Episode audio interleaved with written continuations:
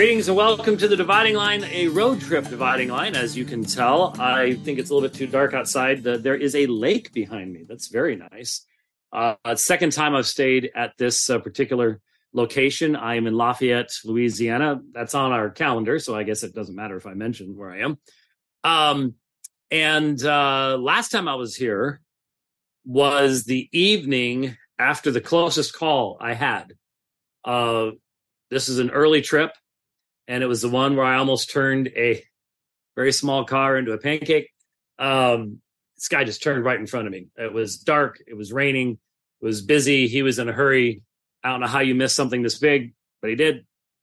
Somehow I managed to avoid him and damaged something to process. And the folks at the church here in the area jumped to it. And while I was uh, at the church speaking, there was a guy sitting here fixing this unit and did a good job. Uh, did a better job than another place we had had it at.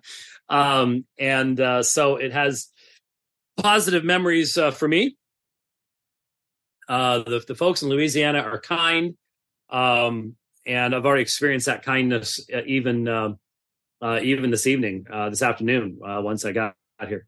Now, I, I do notice that um, I think I could throw a rock and hit um, I 10 from here. So it is a constant roar. It is the song of the KOA campground. If if I sat outside at the park bench or the little benches they provide to you, I would have to yell at whoever was sitting across the way. Isn't this relaxing? I I have been to a few KOAs that were just out in the boonies, uh, but they are rare. Uh, the ones I've been at, yeah, like this, uh, right next to the um, right next to the freeway.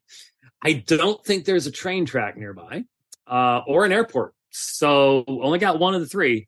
But when you're literally, I mean, I'm looking right now.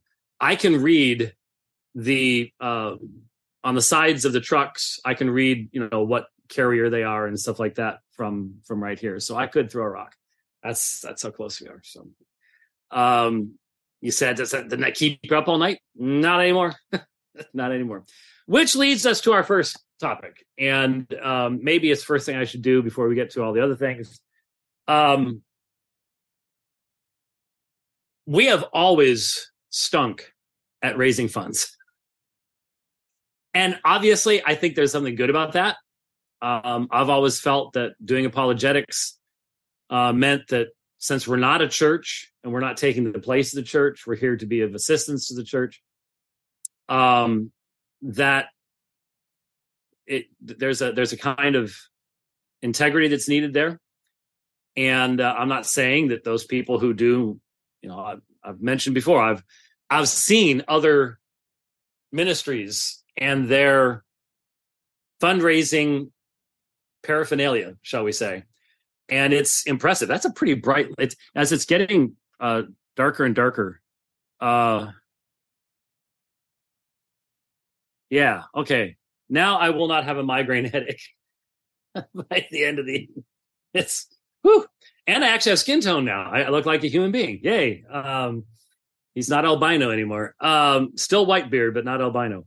Anyway, uh, uh, you know, there needs to be integrity uh, in how we do things. This is our 40th year. Uh, we will celebrate 40 years in just a matter of months. 40 years of ministry. There are not many apologetics ministries um, that have been around for 40 years. Uh, last night, I did my 179th moderated public debate. We'll talk about that a little bit later on. And um, it's um it's an exciting time. It's a it's a time to be really thankful for all that God has done. And as most of you know, we have made the decision, and there I haven't gone into all the reasons, but we have made the decision that instead of globe hopping as I did from really I started I did my first my first real well no, no I'll take that back when was that? 2003? I don't know. I went to I went to South America first, then to London, and that's what started everything. And then we started going to South Africa and Kiev, and um, you know, when when you know your way around terminals three and five of Heathrow Airport like the back of your hand, you know where all the best restaurants are. Uh, you know where all the lounges are. Um, you've been spending a lot of time overseas, and that was a lot of money. Uh, those tickets are not cheap. And once I had um, cardiac ablation, heart surgery, um, we would fly me uh, business class so I could actually lay down and hopefully arrive alive. it's always very helpful in doing ministry to be alive when you get there. And uh, so that's the way things were through 2019. And that's what it looked like. You know, I assumed that's what 2020 was going to be like. And then the world changed. And um, I've explained in the past uh, my issues in regards to masking and things like that, both principled and medical. We came up with another way of traveling. I don't remember when I first thought of it, to be honest with you. And we rented a little 19 foot, super used, um, self contained RV I drove back to Pryor, Oklahoma. And uh, Pastor Derek Melton helped me to patch it back up after I d- destroyed the air conditioner. Um, and I was simply asking the question is this a way that I could travel in the future? uh, return our focus to the United States primarily, um, at least as far as my physical presence. I hadn't been doing much traveling inside the United States um, once I started doing the stuff overseas. And that led fairly quickly uh, to the purchase of a, of a truck uh, and the unit that I'm sitting in right now. Uh, and I have now pulled this unit somewhere around 30,000 miles. I'm starting to lose track. I used to know exactly, but after a while. And I've kept her in great shape. And I, I've always, the back of my mind, I've, I've always wondered how long did Rich really give me before I cracked it up? You know, um, in the back of his mind, did he, you know, did he think 10,000 miles, maybe at the best? I don't know. Um, but so far so good. And it's not that I haven't had close calls. Um, there's things happen on the roads, believe you me. And today, so much construction on I-10, and I hate when they put those barriers on each side, those cement barriers, and then you're in the right hand side and you're going just a little bit below the construction speed limit, and here, here comes a frustrated Grand Prix driver who happens to be driving a full size semi pickup, semi truck, semi truck, tractor trailer. on you, it's like wow. Um, yep, yep, yep, yep, yep. So we have interesting experiences. Anyway, and so here I am. Uh, I was in Houston last night, world's worst roads, no question about it. And uh, so now I'm in uh, in Louisiana starting tomorrow night. I'm going to be speaking on evangelizing Roman Catholics. Big, big, big, big issue around here. And uh, meeting with people. Just had a theological conversation with a brother on a completely different topic um, that I would never be able to have in other instances. Going from here uh, to northern Louisiana, dealing with the Trinity because there's a lot of oneness folks in that area from there to Tullahoma, the uh, conference with Jeffrey Rice, meeting everybody there. Um, the debate with uh, Thomas Ross on uh, the Legacy Standard Bible versus the King James Version, and hopefully all the way back to Salt Lake City, if weather permits, uh, to see the debate that my son-in-law is doing uh, at the end of the month. So that's just this trip, and then we've got Salt Lake coming up in the the two on two debate. Jeff Durbin and I versus someone else, two other folks on without any allowance for uh, antifreeze in the room uh, on God and, and ethics. And then May is a huge trip, Texas all the way to Georgia and Ezra Institute and July up to Minneapolis and Colorado, and then G3 in September. And wow, um, all over the place, all over the place. And I'm looking forward to it. Great opportunities. Um, and it it fits with my health and my age at this time of my life and things like that. Now, that leads me to a project that we need your help with. Um, as most as those of you who listen carefully to the program know, we were able to upgrade our pull vehicle, the vehicle that pulls this unit. That works so much better for us because, like, I'm now parked here. I'm going to be parked here for four days, but I have a vehicle to get to where I need to go to do the things I need to do. When you have a fully contained unit, you know, you can't do that unless you drag a car along behind, uh, which makes you like, you know, 65 feet long, which I really wouldn't want to be. And so um, I was, I'm not going to go into all the details about this particular unit. I'm very thankful for this unit. Um, it has served me well. Um, but a while back, I started thinking there were, I'll just mention in passing, there are two design issues that we have dealt with with this issue, with this particular unit. One's a convenience issue with the floor plan um, that basically I, I, I can't use the RV while traveling the way most RVs can be used. In other words, as a restroom, which is really, really helpful on long, long drives, especially when you're over 60 years old as a guy. Um, but then the other is a design flaw that um, Rich has talked to the uh, manufacturer about, and they've just basically said, "Yep, but we ain't doing anything about it." and you just, if it breaks, we'll uh, send you a new one, which doesn't help you much when you're 2,000 miles from home.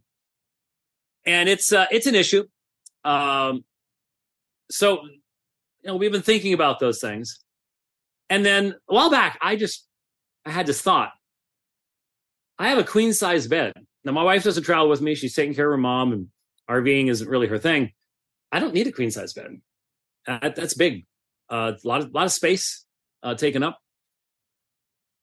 And I always thought, you know, I would rather. I wonder if we could take this bed out, and just put some bunks in here, or something like that, and have more floor space. You know, I didn't really think about it too much.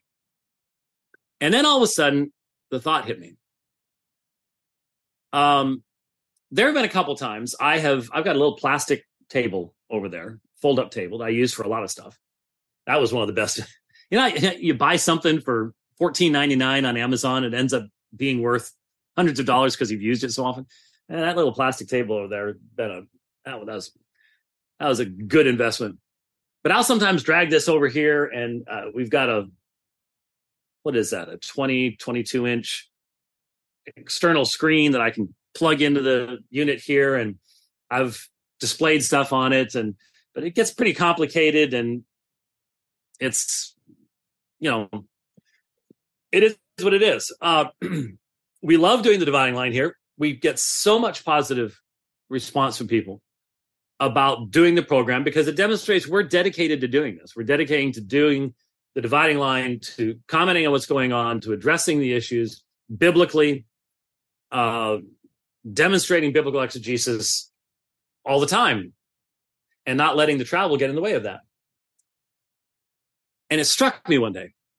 Uh, good again, Pastor Melton has a um, 30 foot pole behind, and he has bunks in the back, bunk beds in the back that his grandkids sleep in when they go up to the lake or something like that. And all of a sudden it hit me. If we could find a unit that had bunk beds in the back, that's plenty fine for me. Um, I'm perfectly good with that. We had a tiny little bunk bed in that first RV that we rented, and I was happy as a bug in the rug. Uh, in fact, I liked it better. If we could find a unit, now this unit's 30 feet long. So it's, I've always estimated it if, if you have zero to 100, you know, 100 is those huge Greyhound bus units. I, there's some of them parked right over there in this park, you know, million dollar units. And then the zero is one of those little pop up things where you up comes the comes, comes the roof and and that type of thing. Uh, I'd put mine around 35 to 40 in that spectrum, size wise. and like I said, it's it's right at 30 feet. It's 29.9 actually, but can we round up?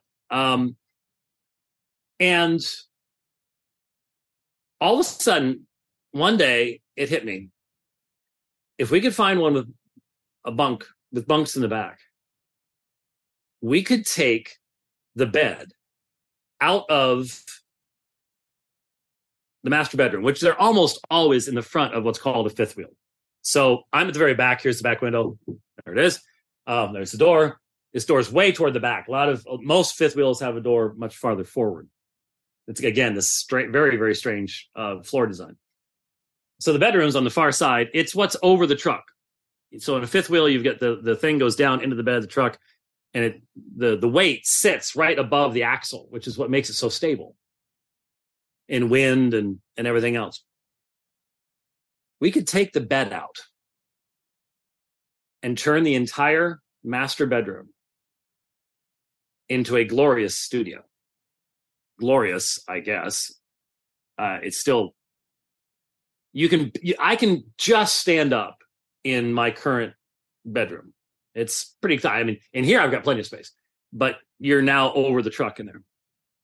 Um, but there would be plenty of room for not only a real nice background um, lighting. I have a 1995 round webcam thing sitting in front of me right now. That's what we're using. And everybody walking by outside is wondering what in the world we're doing. Anyway, we could put a background in there, uh, proper lighting, get a touch screen, not as big as the one we have. that'd be really that'd be I can just imagine trying to get the uh, the big board uh, from the big studio uh, through the door. Uh, don't think so. Uh, but something smaller than that, uh, but still fully usable. I would need to have a little uh, control thing where I could control, you know, which camera. We could have more than one camera. We can have, we can do accordance. We can do textual criticism. We can do all that stuff, and we could even do debates. Yeah, we could even do debates uh, in a studio like that and it would really expand the things that we could do on the program um, and we'd have a place to do it. We'd have a place to do it and it would go wherever we needed it to go whenever we needed to go. So i put all that together and i go well we've got some safety concerns right now and we could change that and we could have the dividing line studio and yeah, that that would really expand what we can do. Um, and our new truck can handle it because um, I started looking around fairly quickly, and I don't I don't want a bigger unit because I have to get gas. Being very very practical here, I have to get gas, and I can go through the truck lanes, but means you're going to be there for a long, long time. It's a major time commitment. And so I've actually never done that. Uh, I've always managed to find a way to get this thing to the pumps um, where all the other cars are. And that ain't easy. And if you add any distance, any length, it makes it even less easy. And uh, so I found a unit. It was the first unit I found. Um, I sat here going, you know, I've been in a lot of RV parks now. What do I see a lot of? What's popular out here? And so I picked a particular brand and I went to the website and I started looking and looking and looking. And lo and behold, I found a unit very, very similar to this, size wise, but it has bunk beds in the back. It's four feet longer than this one. It's only four feet. So in reality, since a bunk bed is longer than four feet, uh, I will have less open space uh, in that unit than I would have in this unit, and that's fine with me. That's cool. This has a lot of open space in it,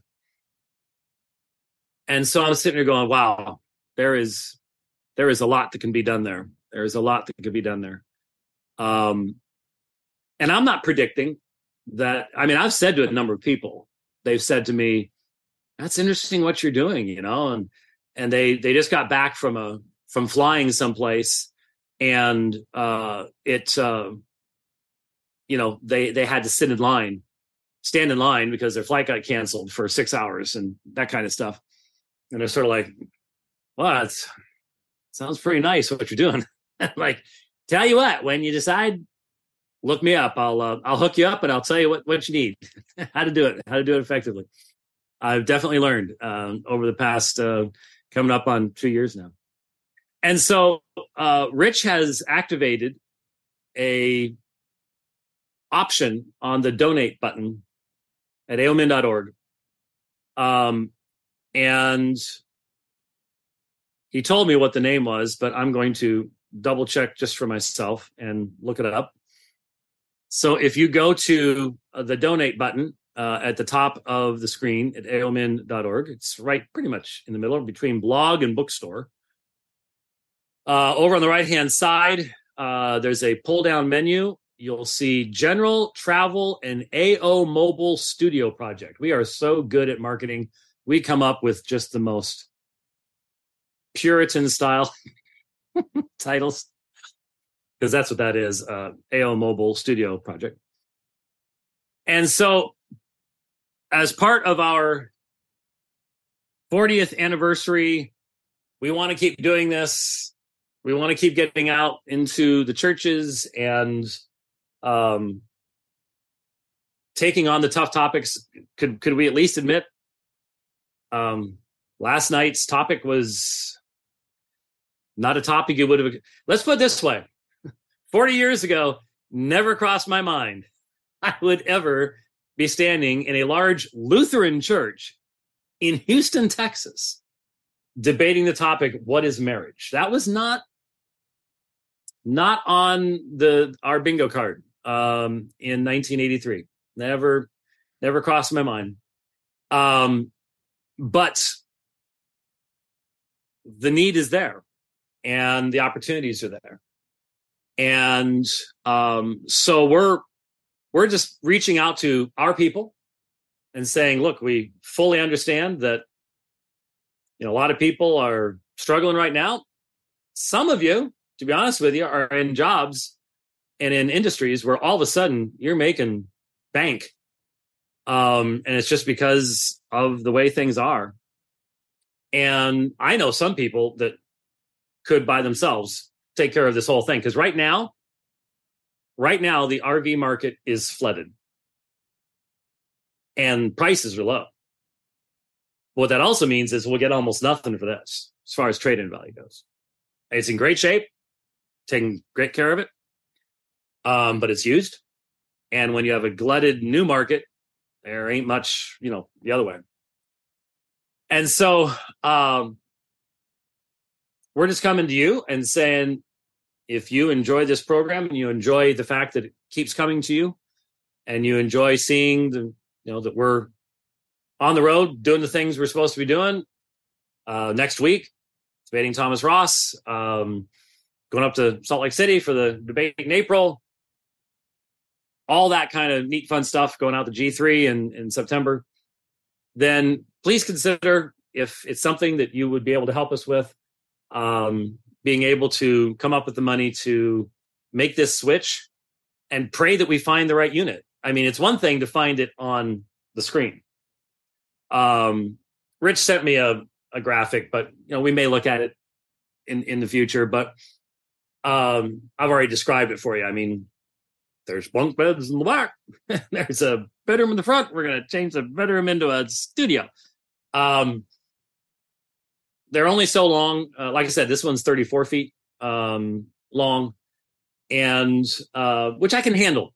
I, I can handle. I'm going to have to be careful, uh, but um, but I can I can handle it. I've come close a few times, but I I, I take I take special pride. Uh, I, I basically am, am, am I want to see how long I can go in making Rich astonished that I haven't destroyed something yet.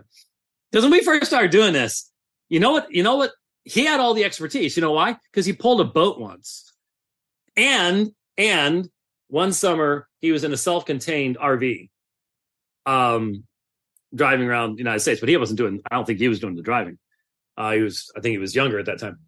That was the. That was all we. That's all. It was all we had. And uh, so, I am taking some level of pride in the fact that I have not destroyed either of two trucks or one RV unit so far, and I'm very thankful for that. So, anyways, uh, so there's our our big uh, fundraising thing, and you know, if I were Bob Larson, I could guilt all of you into, into putting yourselves in debt. he almost did that to me back in the 1980s. He really, really did. Uh, he he just he tried to convince everybody that the whole kingdom of God was going to come falling apart if you didn't give money to Bob Larson. Um, I'm not saying that, and that ain't true. It's just the reality. Um, but we have very generous folks out there, and um, so we're putting it out there. If you go to donate um, at aomin.org and look at the pull down menu, AO Mobile Studio Project, uh, you'll find it there. And uh, if you would like to bless us in that way, uh, then um, then please do so, and uh, we'll let you know what's uh, what's going on with that as um, as things develop. So there you go. Like I said, neither Rich or I or our fundraising folks. I have a friend who used to sell for IBM. I should have just hired him to do this because he would he would come up with all sorts of stuff and do it in a really classy way. You know, I'm sure. But um, we are who we are, and that's probably why you're watching this program, anyways. All right, um, let's talk about last night, and let me um, let me do something real quick. Um, I forgot my drink. Ah, sorry. And I'm getting dry. So rather than uh, be uncomfortable and start stuttering and everything else, mm, very good. Okay, last night, uh, if you didn't watch the debate last night, which I, you know, many of you were at church and stuff like that, I get it. Um, pretty much went the way I expected it to. Um, my opponent moderated his the radical nature of his perspectives in light of where he was.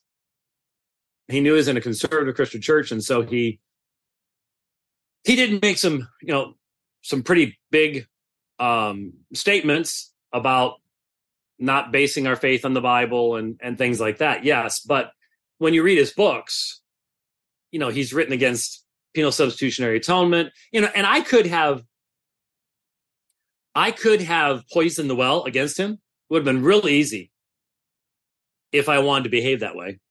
Uh, to have poisoned well against him and and talked about his book against penal substitutionary atonement and um, I did mention his book Sola Mysterion the uncertainty of all of everything.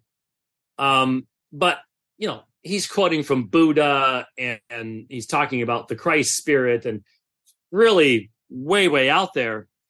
Um, he moderated a lot of that for for his presentation.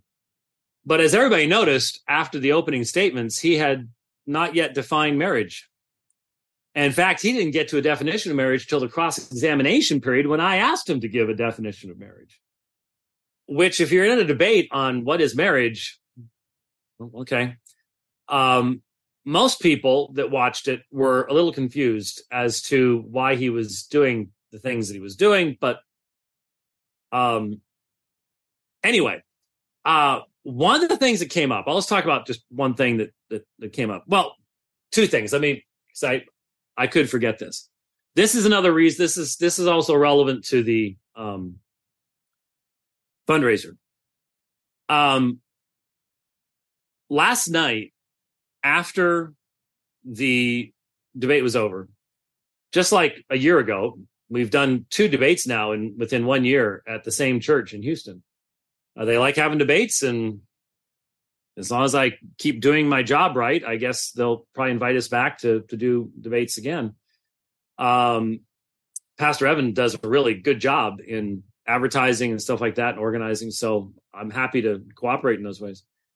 anyway, last year and this year, we go over to a side room outside the sanctuary after the debate, and a big old long line forms, sort of like at G3 and other places where I, I greet people and they have the you know, books and and we tell everybody, okay, everybody, look, it's your job when you're when you're the next in line after the person is talking to me, they will hand you their phone to take the picture. Okay, so you need to know how to take picture of the person in front of you's phone.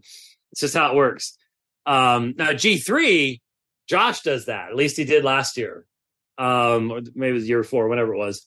Um, we have a guy that just stands there and says, "I'll take it. Okay, I'll take it. I'm I'm good. Okay." and uh, and so you're tired. You've hopefully put yourself out there during the debate, but I've, I've, I've often, you know, you know, Rich has got to stand. Rich has a few times. G three had got to stand there and listen because I had told him what it was like, and I don't know how to describe it when when person after person after person says you know your ministry has just meant so much um here's the religion false religion i was kept out of here's the false religion i was brought out of um here's the ministry i'm doing now because of this. Um i am i am in second year greek now because you excited me about greek and i'm i'm so so into this now and and doing so much with it. And and uh, you know a lot of people who will come up to and you know i i don't have um, good solid churches in my area. And uh, so you all have been just a, a lifeline. It, it, just to hear it over and over and over again and that, people all say i know you hear this all the time and i'm, I'm just like yes but each one is unique each one's different I, I hate it when we have to say we only got 10 minutes left or 15 minutes because everybody's got to hurry and stuff like that. I, I hate when that happens, but you know, this was only last night in Houston. Now I'm in Lafayette, Louisiana. You got to get to bed, got to be able to sleep, got to be awake enough to drive, you know? Um, but it's so encouraging to hear those stories and it's so amazing because I, I know in 1983, I never ever dreamed. All we were thinking about was witnessing the Mormon missionaries. All we that that was that was all. All we had. That was all we were thinking about. Uh, the Lord had so much more in in in plan. So those of you who last night stood there in line, and um, I, I do want to especially thank Rudy Jabori, uh, not only for giving me a ride to dinner the night before, uh, but he and his family were there to the very the very bitter end. it's pretty late. It's well after ten o'clock. Um, and he was sort of keeping my back in case there were some bad guys and stuff like that. Um, and uh, uh, just so great to to have those kinds of opportunities. It really, really was. So I want to thank all of you and all the kind words that you had um, after the debate last evening. Um, but um, back to the debate itself one of the claims um, that my opponent made last evening, Mr. Giles, Keith Giles, was that the now and and he at first he said it wrong and admitted it later on. Um, he said the uh, the rabbinic writings and the Torah, and I think he said Jewish commentaries or something along those lines, said that there are six genders. And so I challenged him, where does the Torah say that? And we realized once we got into cross examination, what he meant to say was the Talmud. And of course, Talmud and Torah, two very different things. There's minimally 2,000 years between the two. Um, but he kept bringing up over and over again. And I, I challenged him and he says, well, I've, I've got, I've got it somewhere. I'll send it to you. If, if, you know, you can, you can write me an email if you're in a debate and you one of your primary points you can't document, um, that's not good. That's that's that's really bad. So this morning I get up and during the debate, because again, the topic was what is marriage, the issue of homosexuality came up. He tried to dispute that arsenokoites means what arsenokoites means. And I specifically said, no, you're you're completely wrong. Um, I'm well aware of the 1946 movie. Uh, I've challenged these people to debate. Um, they have declined those challenges thus far. And even he said, I would love to see that debate. I'm like, well, yeah, so would I. Uh, but I don't think it's going to happen uh, because it's it's an indefensible position. Uh, but I get up this morning and he has sent his documentation, and it was pretty much exactly what I expected it to be.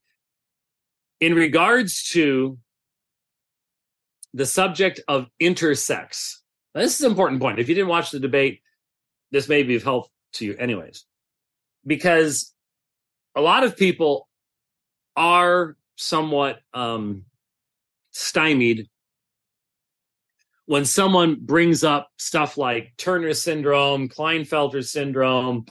Uh, these are all genetic mutations in reference to the sex chromosome. So he sends me because he said, um, science, geneticists tell us there are six genders. I said, no, they don't. Yep, yep, they do. So here's what he sends me. X. So just just one X. So you're supposed to have XX or XY. So X means you're missing half the chromosomal material. This is called Turner's syndrome. Um, one in maybe 5,000 people at most. It is interesting. If you compare, I did this uh, about two years ago. I studied genetics in college. I was Tarleton Fellow Anatomy and Physiology. My senior project as a biology major was in genetics. Um, so I still had all my material. And it's fascinating to go back to my material back then and now look online and the inflation of the numbers. The the projected numbers of people who had these genetic mutations back in the 1980s much lower than it is now. It's inflated today. Now why do you think they would do that? Hmm think about it. But turner syndrome just x. Then you have xx female, XY, male. Then you have XXY, no more than one in a thousand. That's Klinefelter syndrome. Uh, XYY and XXXY, which you can tell that is a reduplication error where you have an XX female, XY male, but they didn't separate. And so you you have maybe one in 50,000 uh, that have that. And so that's six. And he called these six genders. Um, no one in my genetics class called those genders. Those were syndromes and mutations. And you can go to other of the chromosomes, and there are all sorts of identified, we've mapped the whole genome now, identified syndromes and conditions that are related to mutations. They are deleterious. They are not good for you. Very frequently, they lead to death. Very frequently, they lead to an inability to have children, to reproduce. They lead to uh, physical abnormalities in the person has them. They are diseases. They are genetic mutational diseases. But now they're genders. What happened? They're genders now. Six genders. No, there's two genders and four major genetic mutations that can happen with that one particular chromosome. That's all that is. Those aren't genders. I, I don't see XXXY ooh, free spirit, two spirit, or something else. I, it's just But that's what he sent me. That's what he sent me. And then this morning on Twitter, I posted because I wrote to Mike Brown because he's going, "Oh, the Jews say this and the Jews say that." Look, I you need to understand something. This is this is important. Amongst people who call themselves Jews today, the majority religious view is atheism. It is. The vast majority of ethnic Jews are either atheistic or agnostic, massively liberal, way on the left. Orthodox Jews are some of the few people left who actually believe that there was someone named Moses and that the what we would call the Tanakh, the Torah, the Nevi'im, and the Ketuvim, uh, is a revelation from God. But that's a small, that's a small portion. The vast majority of Jews and the vast majority of Jewish rabbis have a significantly lower view of their scriptures than we do. We view Genesis through Malachi, or for them, by the way, it's Genesis and Second Chronicles. You go, why? Because they're canons in a different order. It's the same as ours, same number of books, but it's in a different order. And so if you said Genesis to Malachi to them, they wouldn't understand what you're talking about. Um, so you need to be aware of that fact. Uh, Second Chronicles is the last of the books of their Old Testament, but all the rest of them are still in there. Don't worry. Um, we have a vastly higher view of the nature of those writings than the vast majority of Jews, and certainly than Keith Giles. He made that clear in his opening statement. You, you think Andy Stanley is unhitched is unhitched from the Old Testament? um, yeah, okay. Um, Keith Giles is far more unhitched from the Old Testament than Andy Stanley is, though Andy's trying to catch up at, at some point. Anyway, um, so when when you hear people saying, "Well, you know, uh, the, the, Jewish rabbis say this, and they would know better than us," really? Have you ever thought that through? Have you ever thought that through? If you're a Jewish rabbi today, you well know um, what the Christians say about Jesus, right? And you can check out those claims.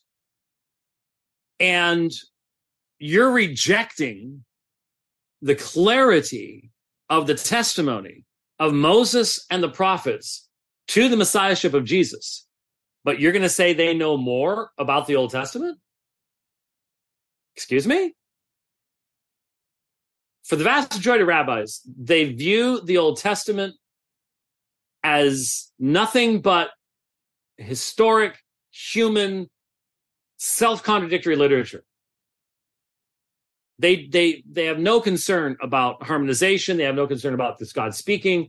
They do not have the view that Jesus and the disciples had, that the New Testament has about the Old Testament as being theopneustos. They just don't have it. And so don't get cowered into the well, the Jews know better. Uh, they know the scriptures back and forth, and da da da da da da da. If they don't believe it's divine revelation, what does it matter?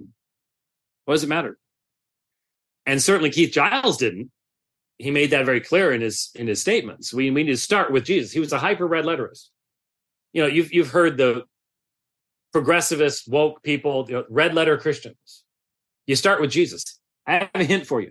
You can't figure Jesus out without realizing the Old Testament scriptures that get that more testimony to him, that were what he based his his teachings on and said, this is what God has said, and then the explication of him found in the New Testament scriptures. You can't can't do it.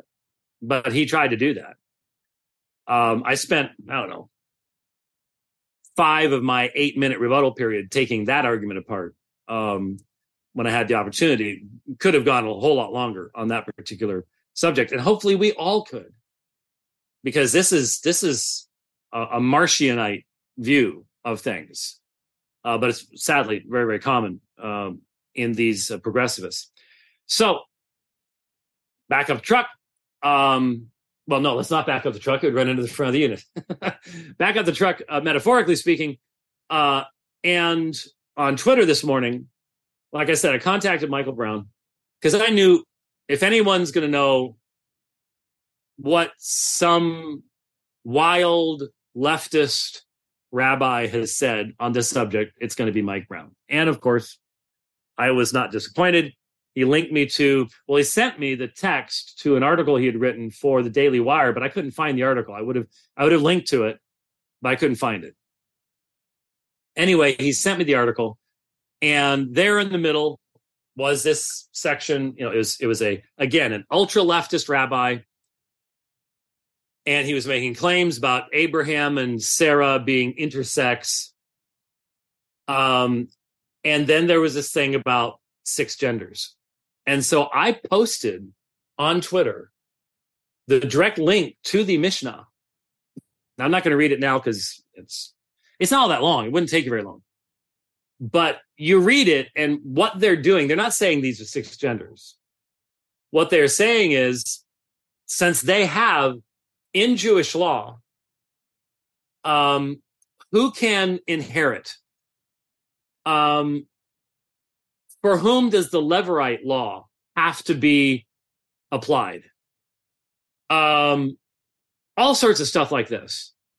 And so in the Mishnah, you're getting the codification of these traditions of what the rabbis have said.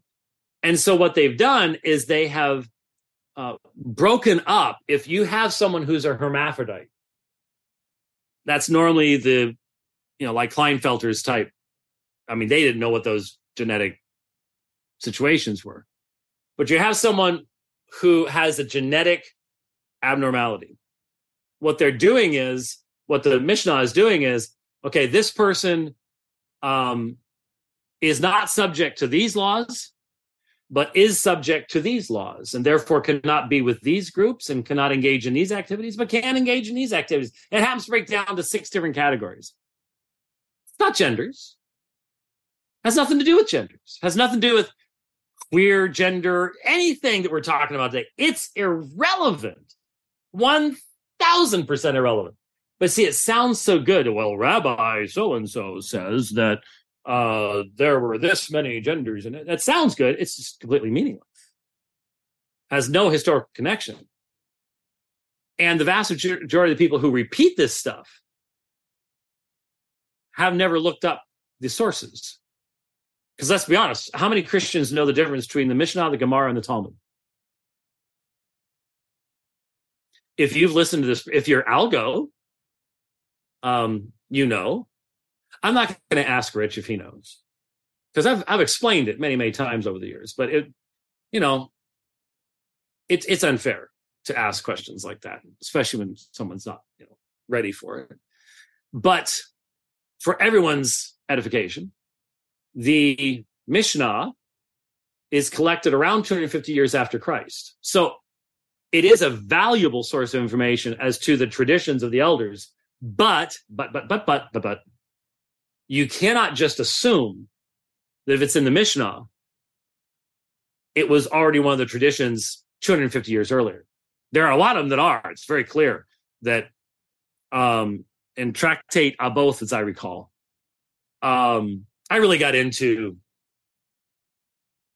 um, mid, midrash. I took a class from a Jewish rabbi in seminary. I, I bought the Soncino Talmud and the, the, the uh, real nice Hebrew English edition of the Mishnah, and um, really, really dove into this stuff because I figured it would probably be relevant, uh, apologetically speaking.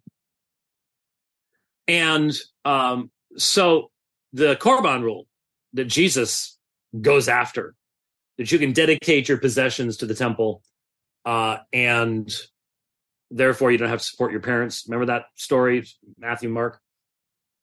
Uh, that's in the Mishnah. So there is an example where, yep, Jesus attacked that. There it is in the Mishnah. So, but you can't automatically assume that everything in the Mishnah was prevalent or known in the days of Jesus. Anyways, that's the Mishnah. Then you have the commentary or their sayings, which are the commentary on the Mishnah. That's called the Gemara. You put the Mishnah together with the Gemara, that's the Talmud. Now, there's there's more than one version of that Babylonian Talmud, things like that. So, and that's codified six, seven hundred years, depending on. There's arguments about final I assume I was talking about arguments happened regarding the final codification of the Talmud, um, Babylonian Talmud, other additions, time frames, things like that. I can still hear you.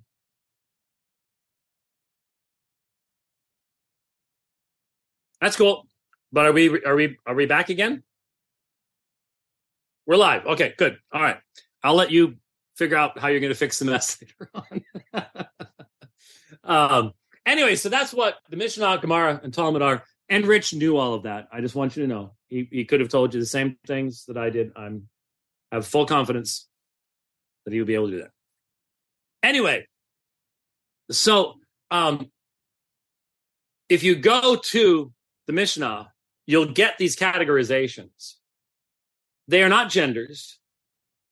There is absolutely, positively no reason, none, no sound historical reason to believe that any Jew before the time of Christ, at the time of Christ, and for hundreds of years after Christ would have ever given consideration to anything even remotely like today's transgender movement. None. None. Zero. Wishful thinking and fantasy to say otherwise. But you're not going to get published on Patheos if you say that. it's not going to happen. So there you go. Uh, that's that's what takes place. So um, we need to recognize uh, when we when you hear an argument that you've never heard before, you just need to start doing a little bit of digging. Just do a little bit of digging. And the truth will very generally come come to the surface. Okay, one more thing. I was going to talk about something else. I'm going to hold off on that. Uh, get a little more clarification from from some friends, um, and and maybe make some comments um, on the next program, whenever that will be. Um, today is uh, Wednesday. Yeah, we might be able to do. I'm, I'm sorry. Yesterday's Thursday. Uh, yeah. And this is the second program this week, isn't it? So we have at least gotten we have at least gotten two in. I didn't do a dividing line. Um, we'll see. We'll see. Um, because there's other stuff I want to address. So I may we may work something out. okay. Um, but uh really, really sad news out of England in regards to the Church of England and its collapse on the blessing of same sex unions. Um, this comes just after a article that I saw.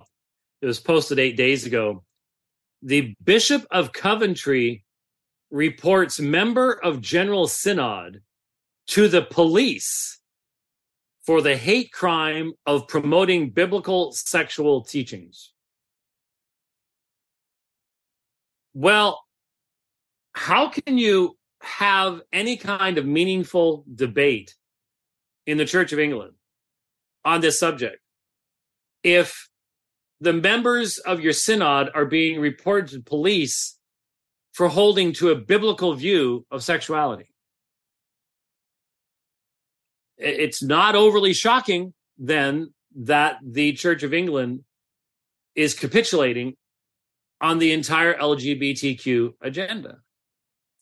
So here's my here's my question for my Anglican brothers and you know who you are and you know over the years that we've had conversations about what's called the via media now, if you know anything about Anglicanism, you know anything about the Church of England, you know anything about Brits, the via media, the middle way, goes back to Elizabeth. And it was the attempt to sort of stop the wars of religion, basically.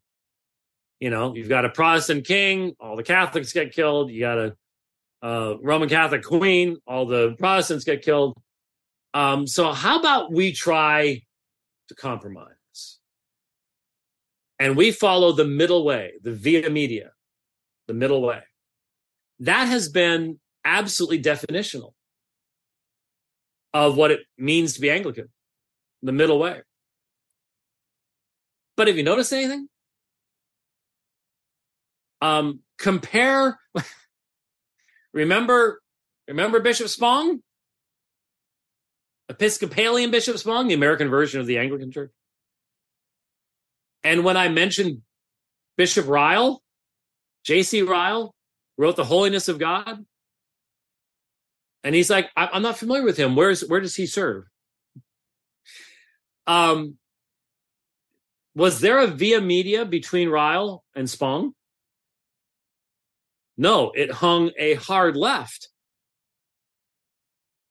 And the reality is that the pressure on a church is always toward unbelief. So if you keep trying to follow a via media, you will always be going to the left. You will never find a place to put down an anchor and say, here and no farther, because you've already given up on this anchor and this anchor and this anchor and this anchor and this anchor, keeping the via media all the way along. And so, brothers, there's got to come a time when you realize we can't keep doing this. We have compromised on women as bishops and priests and everything else. We've ignored the biblical parameters on all of these things. And now we're collapsing on the most basic definitions of human sexuality. And the Anglicans in Africa, I think, are simply going to say, goodbye. And already there have been Anglican split offs. I think all the Anglicans that have split off ought to get together and go, you know, we sort of outnumber those guys. Let's um let's take the name back, you know, something along those lines, maybe. Let's go back to Bishop Ryle. Let's go back to the Book of Common Prayer. Let's go back to the 39 articles. I can I can I can work with you on that. But there is no via media. I was going to try to find a graphic, but in your mind, picture an exit on a freeway, which I see all the time, and how you'll have those crushable barriers right before the sign that says exit 37 and then the arrow, you know, going this direction. Well, where does the via media go? It goes into the sign. just, when you have a real, you've got two different directions here, you know? You can be faithful to scripture or you can be faithful to the society. But the via media will plow you directly into a steel highway sign. And that's where y'all are. That's where y'all are. And I've I've applauded my conservative Sydney, Australia Anglican brothers for trying to hold the line, but you've you've just got to realize there is no via media with apostasy. And the leadership of the Church of England is an apostasy. There's no question of it. How much farther does it have to go? Do you have to have a transgender Archbishop of Canterbury before you finally go, okay, I guess that's it?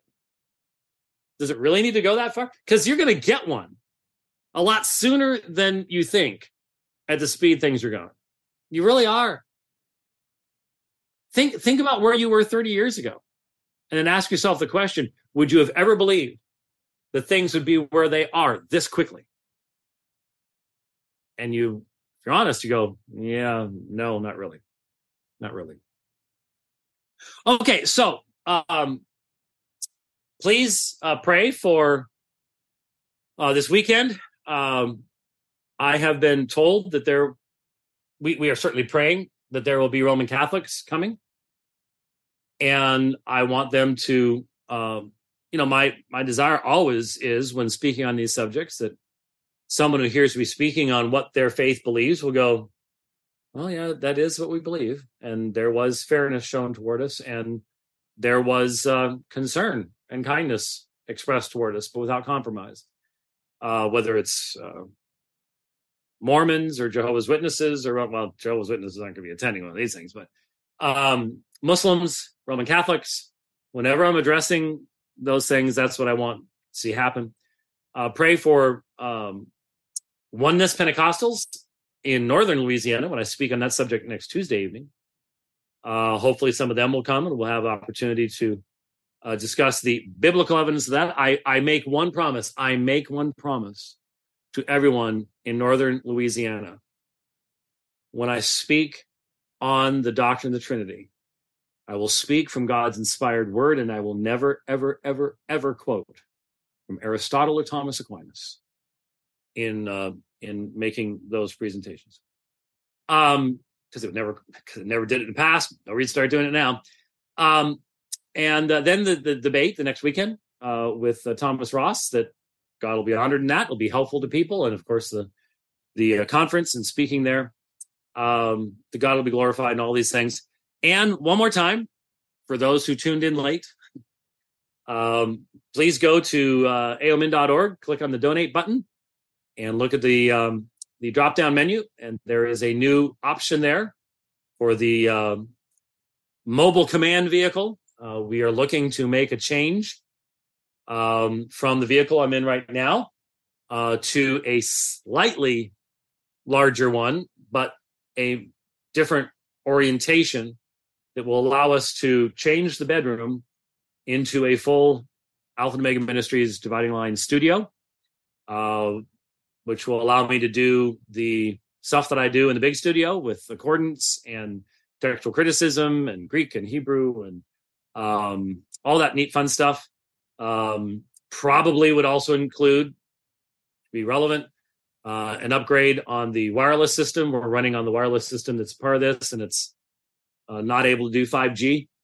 Um, need to look at other options along those lines to not have the dropouts, uh, especially if we want to do debates. Dropouts are really annoying.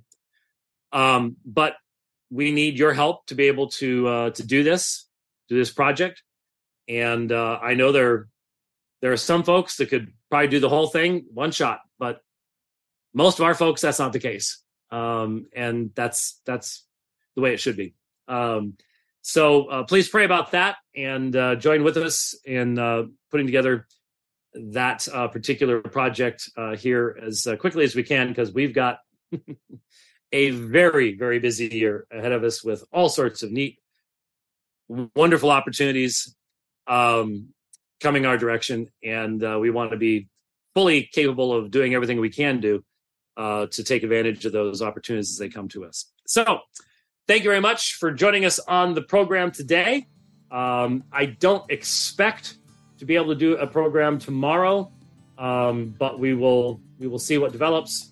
Um, and then, as I said, next week we're back on the road again, and so we'll be able to slide some programs in there uh, as well, and um, uh, keep doing what we need to do. Thanks for watching the program today. We'll see you next time.